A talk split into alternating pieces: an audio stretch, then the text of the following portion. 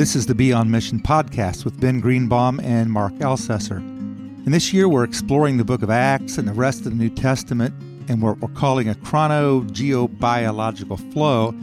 That is, we're following the chronology of the book of Acts and then veering off to the places or people or topics addressed in the book of Acts. And, and this is one of those weeks when we again veer off the narrative in the book of Acts. Paul and Barnabas in the book of Acts are in the midst of their first missionary journey, and it's taking them into what we call modern day Turkey, Galatia at the time. And in that region, there was a city of Colossae. I don't know that, that Paul ever visited there for sure, but we're going to take a look at in its weeks long study at the book of Colossians. But in particular today, we're going to talk about Philemon. And it was a he was a wealthy businessman who lived in that city of Colossae. So that's a long introduction to say we're doing Philemon today. And I, am really excited. I have a, a guest with me, and he is my brother in law, my wife Lisa's brother, Mark Friz. He is a dear friend of mine, a brother in Christ, welcomed me into the family 40 years ago when, when Lisa and I were getting engaged and ready to be married. And so I am grateful. Mark, Mark uh, thank you for coming. I, I do appreciate it. Oh, it's a great privilege to be here, Mark. You know, I, we've had a lot of good times together over the years, in particular, showing up at your family's farm at Thanksgiving time and splitting wood together. Yep. And then we always managed to get in a couple of runs to go for a yes. run together and spend time talking about life and liberty and theology and, and things like that. Yeah. Yeah. It was, so it's a, it's really an honor to have you here. And I know that you've done, uh, you're, you're a pastor. You've been a pastor for a long time. 40, I've, i was ordained in 1980. So yeah, 43 years. That's yeah. pretty amazing. Um, a long, long time and has had tremendous ministries over all those years. Uh, Mark, you retired so that you could um, now preach at a church every week. Is that? well, yeah, I I retired, and then um, it just so happened that a friend of mine asked me to come out and preach for him while he was on vacation, and then um, he retired from his position, and the church asked me if I would stick with him. So that's that's really that's really cool because you have so much in you to to share, and I I'm always lifted up when I talk to you. So today we're going to talk about this little book of Philemon, and and let's just, let me just start off with some questions. I know that you've done some work on on Philemon over the years, and and and talked a lot about this book and what it was about.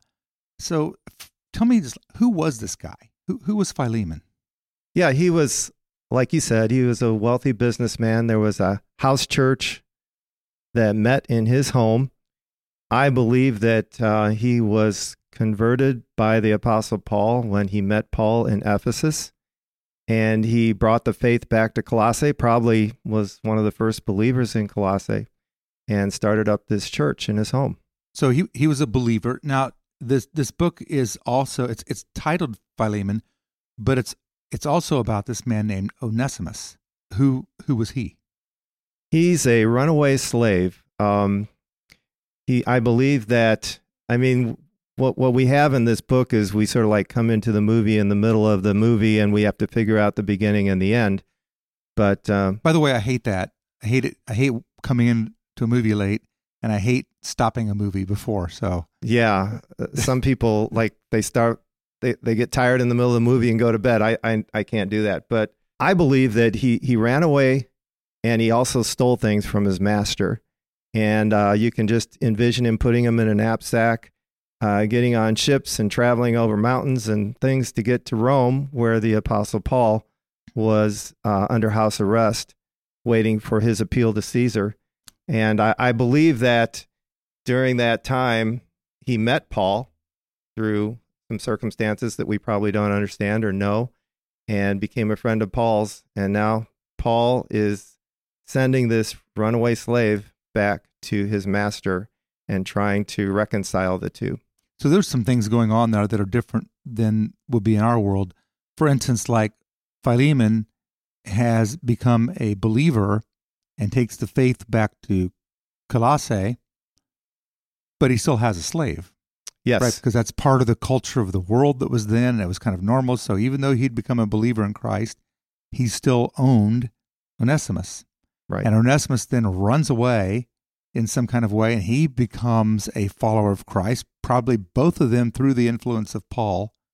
And Paul's now sending him back home, right. which is a tough task. Like, okay, you're you got to go back to the guy that you ran away from and you stole from. Right. And we're also going to find out that Paul's not only asking him to forgive uh, Onesimus for running away and stealing, but he's also asking him to free him from his slavery. So is that the kind of those things we're talking about the beginning of the movie that's not all written here that that are there is there more to the beginning of the movie about the relationship with probably with Paul and others that would help us get context as we dive in here to the the, the one chapter book of Philemon which is the middle of it. Anything else that we could help understand? Well, I just think that um, the way I envision it, Paul is under house arrest. That means that he is in chains, maybe chained to a Roman guard, and all of the supplies that he needs to live, though, are not supplied by the Romans. He he has to get those from his friends. And so the way I envision it is that because Paul in the letter to Philemon says Onesimus was useful to me. And by the way, Onesimus, the word means useful in the original language. And so I believe that Onesimus might have become Paul's gopher, you know, hey, could you go out and get the food for the week? Or uh, we need water, or we need this, or we, I need some clothing, I need this or that. And I, I believe that that's possible that Onesimus may have become the one that helped Paul gather the things he needed while he was under house arrest. That house arrest sounds like a raw deal. I mean, you pay for your own jail. Yeah. That's what it Yeah. sounds like to me. And uh, did you think they had to that he had to provide food for his guard as well? I mean, I don't how I don't It know how that's be. worked. All I know is that Paul probably converted that guard before the end of the house Yeah, arrest. no doubt. To be chained to Paul, man, you better just plan to become a Christian. Yep. Yeah. Okay, so let's pick up the story in in the book of Philemon. It's a little one chapter book, and we'll start in verse one. And as you said, it it mentions the context where it begins. Paul, a prisoner of Christ Jesus, and Timothy, our brother. We're going to learn a lot about Timothy later. To Philemon, so he's writing from Rome to Colossae, and in context, that is from you know, if you picture Rome and in Italy to modern day Turkey. It's a long distance, so this this relationship. Yeah, like 1,500 miles. Okay, it's longer than I thought. Yeah. It's far. It's a long distance. Yeah. yeah, so our our daughters, we have a couple of daughters that are a thousand miles away. That's child's play, Yeah. especially since we can hop on a jet and get there in two hours. And yeah. uh, so this this, was- this meant seas, tra- uh, traveling over mountains, all sorts of stuff wow, to Okay, deliver this letter. So, yeah. and it's it's really cool that Paul has these relationships that he's built over time in a variety of ways. So he says to Philemon, our dear brother, I'm sorry, our dear friend and fellow worker, also to Apphia, our sister, who's who's she? That was um, most probably uh, Philemon's wife. And then Archippus, who's ne- mentioned next, was his son. Oh, okay. So he names all of them and says, and to the church that meets in your home. So there's the house church. Grace and peace to you from God our Father and the Lord Jesus Christ. So a nice a nice greeting there. He's getting things going and he's he's building that relational capital he's had with them.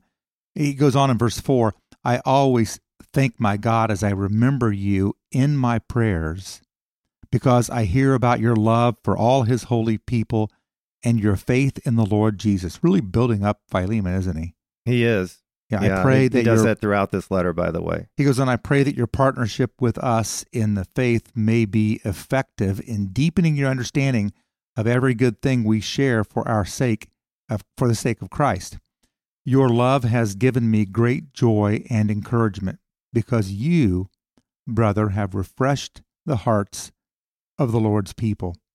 Uh, so he's really looking at him. I, I some he uses some terms about his relationship with Philemon. They're pretty interesting. What what are some of those terms that you know about? Well, I just noticed that Paul is such a diplomat in this letter. He's writing to two people who are conflicted. He's trying to bring them together, and he um, he's telling each of these people how much he loves them and how much he respects them and how much he cares for them. He calls him in verse 7 uh, I've derived comfort from your love, my brother, um, because the hearts of the saints have been refreshed through you.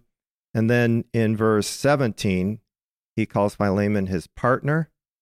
Uh, yes. And then uh, going back to verse 1, my fellow worker. So he's pouring out all this praise upon uh, Philemon and really reinforcing their relationship as he's about to make a hard ask. Yeah, he's going to make a super hard ask of him, and but so he's using, I think that I don't know if he's it's flattery necessarily, but it, it's it seems their true relationship to call somebody your your partner in the faith, your fellow worker, your dear friend, and your brother. And in and, verse nineteen, Mark, he says, uh, "To say nothing of you owing me even your own self." Yeah, what's that about? I I don't even know whether that means that uh, Philemon wouldn't have been saved if it weren't for the mm. Apostle Paul, or maybe there was something else that happened that uh, Paul saved his life somewhere along the way. I mean, uh, do you have any idea? No, I don't. But there, I, there's a lot of history in here. Again, again, it's this isn't just the middle of the movie; it's like the middle scenes, yeah. Uh, of the movie, because we just don't know what happened there in their past. What what I think's happening is that is that Paul's utilizing all of that, that mm-hmm. backstory, yeah. and reminding Philemon that they are together for the cause of Christ. And and here comes the hard ask. It begins in verse 8.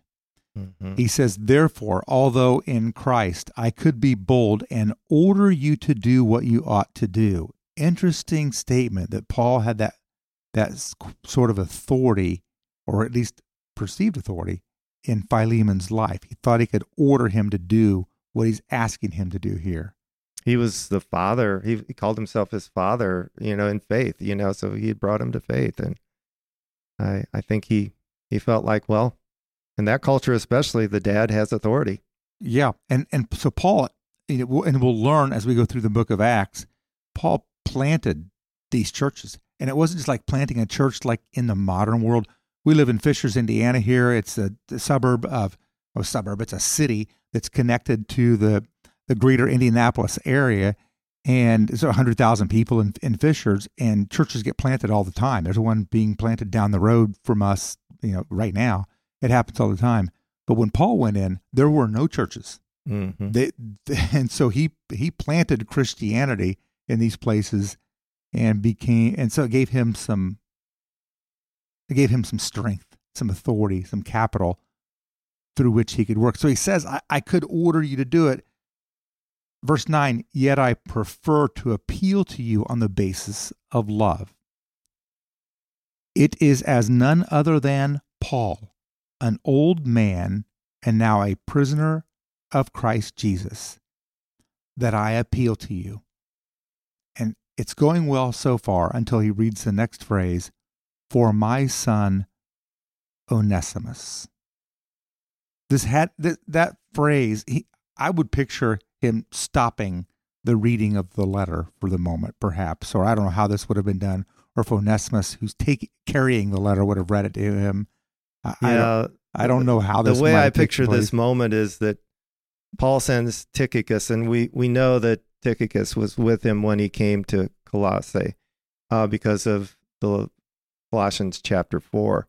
But I, I envision uh, Tychicus, first of all, saying, Hey, just read this letter first before you kick us out, you know, uh, when they get to Philemon's house. And, my, my nephew Abraham always says, Hear me out. Yeah, hear he, me he out. Yeah, hear, hear, me out first. you know, it's like okay, that's fair. We'll, and, we'll hear you out. and so Philemon gets to this part in the letter, and he's like, "I appeal to you from my child Onesimus." He says, "Onesimus, Paul thinks you've become a Christian. Is that even possible? And I don't go much for these fast conversion schemes. You know, uh, I know what you've been like in the past. Uh, I'm not even going to necessarily believe that this is true. I think that might have been his first impression.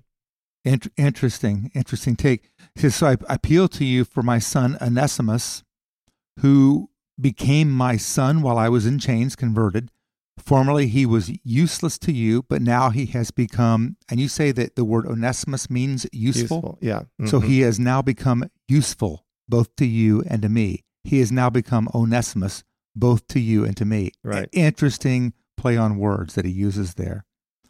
I am sending him, Onesimus, who is my very heart, back to you. I- I, I find it interesting because he, he used all these terms to talk about Philemon, but he uses a bunch of terms to talk about Onesimus, the runaway slave, as well, doesn't he? Yeah, he calls him uh, in the ESV it says my child, but it's I noticed in the NIV it was son. And verse 12, my very heart. And then we go on later on into verse 16. Uh, he's a beloved brother, especially to me, but how much more to you, both in the flesh and in the Lord. So um, Paul's really laying on the affection and love here and, and the affectionate terms That's, for, that's a, for both of them. it's it's really incredible to to see this kind of reconciliation trying to be worked out right here in, in the midst of it.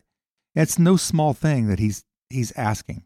He- Yeah, so- when he's saying work it out, I mean it's the the work of reconciliation is a tough work, isn't it? It is. It's sometimes I feel like reconciliation in my ministry over the last 43 years is a greater miracle even than someone getting healed from cancer or something like that. You Oh, see, what do you mean about that? well, you see families that uh, they won't talk to each other for 20 years, neighbors that won't talk to each other even till death. Um, you see relationships that get broken and people just cannot get back together. The hurts are too big. And especially somebody who's wronged you, Yes. stolen from you in this Yes. case. Yes. And so the way I look at this is if you think of a triangle and um, Paul's one corner of the triangle, one, edge, and uh, Onesimus is one, and Philemon is one. Uh, Paul's got a very strong positive toward Philemon, a very strong positive toward Onesimus, but Onesimus and Philemon have a very strong negative between them. And he's trying to make his positive between both of these people equal an, a positive between Philemon and Onesimus too. So the, the relationship will no longer be so that the triangle of the relationship will be in congruence. And he's using all the power he has, all of his authority, but it's interesting he uses love more than anything to try and try and make this reconciliation happen. And it, but it's not an automatic, even among believers. No. and and that's why he's not. He didn't just do like a couple lines here and say, "Hey, here's Onesimus. Welcome him back. I know you well. You're a Christian." Yeah. He's building this case for why he should welcome back Onesimus in this kind of way. He says it in verse 17. So if you consider me a partner, welcome him as you would welcome me. Now, Mark, I want to talk about this for a minute. He he you told me a moment ago that Paul was like a father to him and that Onesimus was like a slave to him. Mm-hmm. Actually, not just like a slave, was a slave to him. He's telling him to welcome his slave as you would welcome your dad, your spiritual father, the founder of your faith. Yeah. In other That- words, it's not a small ask. Yes. no. In other words, you know, if you've got a guest room in your home, don't send him down to the slave quarters. Let him stay in your guest room. Have him to your dinner table. Fix your nicest food. You know, um, give him uh, the nicest robe. If you if you you know supply your guests with a robe to wear, um, he's asking for him to roll out the red carpet for this guy that he that wronged him so much. And before we e- easily say, well, it was slavery is wrong, we need to think in our own lives people who have wronged us and spoken harshly about us and that we hold a grudge against and uh, variety of things, placing ourselves in the story, I, I think. Right. And yeah, it, this is a tough story for our modern age because slavery was a, a little different back then. Um, and I don't know if we want to go into all that right now, but it, it's, it was a despicable thing, but in the same time, it was so normative to their culture that um, when we talk about it, it's a little bit, it's a little bit hard to relate it to our modern culture. And so, for us to relate it, I think we just need to think about where, where we've had relationships that have been broken and and there's the silent treatment for decades, and and uh, or we just ignore others or or speak harmful things about them on social media or whatever or whatever whatever the case might be, and th- that helps me at least place myself in the story. Yeah. Verse eighteen. Read verse eighteen for me and tell me what that what that's about. It says, If he has wronged you at all or owes you anything, charge that to my account. So this is where I get the idea that he probably not only ran away, but also stole from him. And um, I also see here uh, like a gospel message hidden in this. In the same way that Jesus pays the debt that we cannot pay through his death on the cross, uh, Paul is willing to pay any debt that uh, Onesimus owes Philemon because he knows that Onesimus doesn't have the ability to pay it himself. Hmm. So I see a hidden gospel message in there. Yeah, that's pretty amazing because when we think that somebody has wronged us so badly that there's no way I'm going to forgive them, wait a minute. What has Christ done for us? Yeah. In the in the midst of our brokenness, our sinfulness, what has he done for us? And that there is a, a gospel message in there. I, I love that. And and Mark, read on the verse 19. Paul not only says he's charged it to my account, but then he says, I, Paul, write this with my own hand. You know, uh, apparently he was dictating the letter. Uh, but, you know, then this part he says, I'm going to write this with my own hand. I will repay it, to say nothing of you owing me even your own self.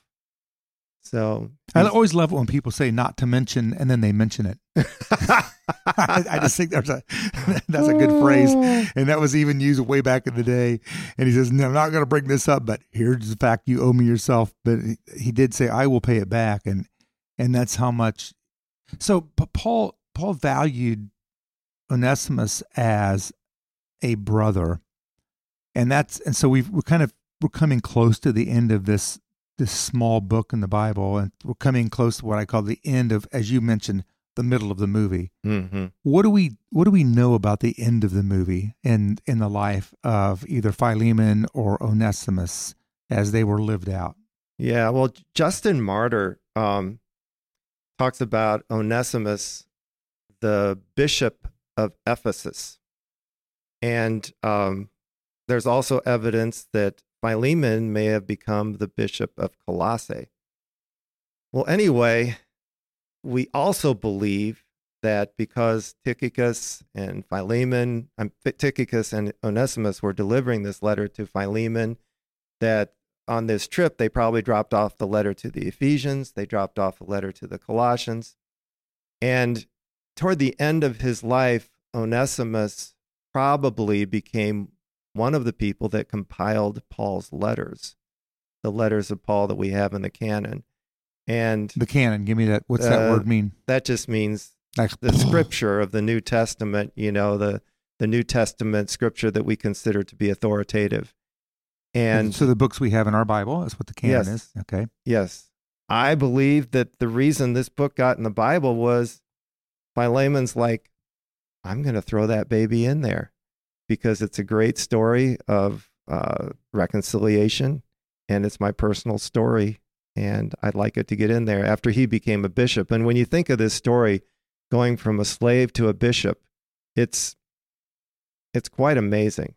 And uh, we aren't 100% positive that he ended up being the bishop of Ephesus, but there's a lot of evidence that that's, that's what happened. Let's chase that for a minute. So, if Onesimus, the former slave, becomes the bishop of Ephesus, and his master, a wealthy businessman, becomes the bishop of Colossae, and these cities are both in what we'd call Turkey today, hmm 100 miles apart. 100 miles apart.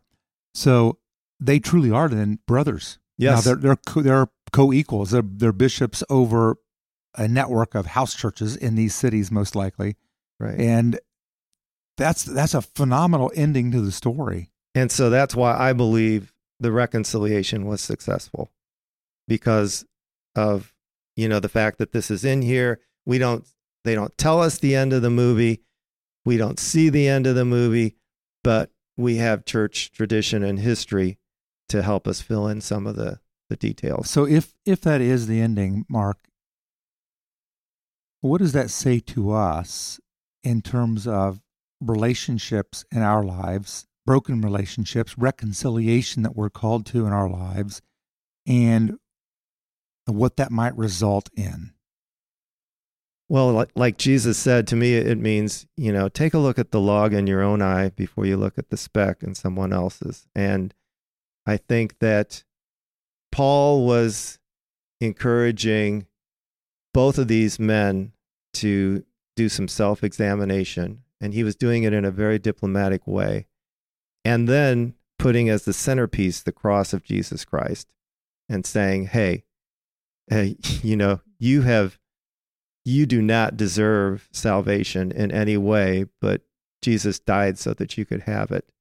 So if he died for you and all the sins that you've committed in your life, why can't you forgive your brother? And so to me, it's a, the main thing is here is a story of reconciliation, and it's a beautiful story. I, I love that. I love that analysis.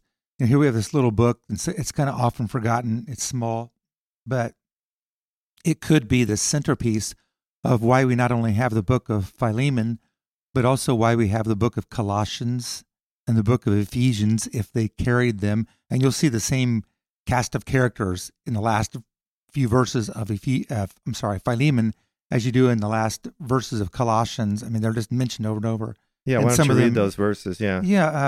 Um, it says in, in Philemon, uh, it's just one chapter, but in verse 23, you're listening to his name, Epaphras, my fellow prisoner in Christ Jesus, sends you greetings, and so do Mark, Aristarchus, Demas, and Luke, my fellow workers.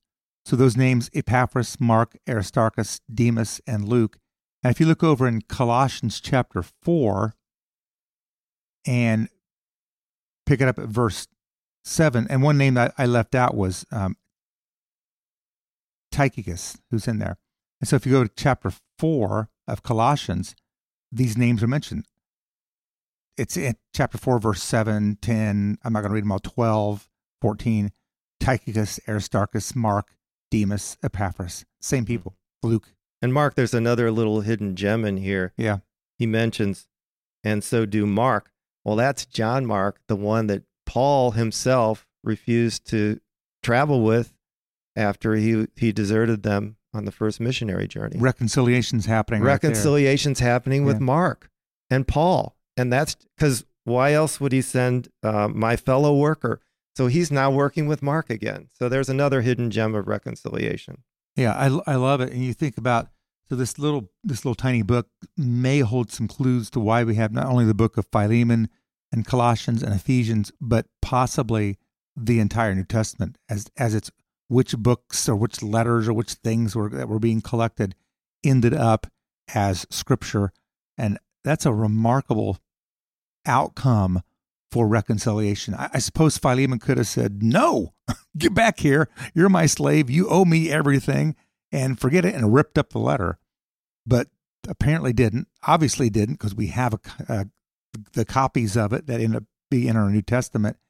And here we have this reconciliation taking place that's a, a beautiful and a remarkable thing. Well, Mark, I, I just want to thank you so much for for walking us through this. I mean, you've you've done quite a bit of work on it in your life, and I am I'm grateful for for your interest and expertise in helping me understand this little book in some some new and fresh ways. So well, you, brother. it's it's been a real privilege, and I know the the people at my little rural Missouri church have already asked me for your podcast, Mark, and they're going to be listening not only to this but probably other podcasts and all the poems and devotionals and sermons that Fishers puts out. So it's just a phenomenal ministry that you have here through these podcasts. Well, that's that's amazing. So if you can get three people to listen to them, we'll we'll double our ratings. Is that right, Doug? there we there we go.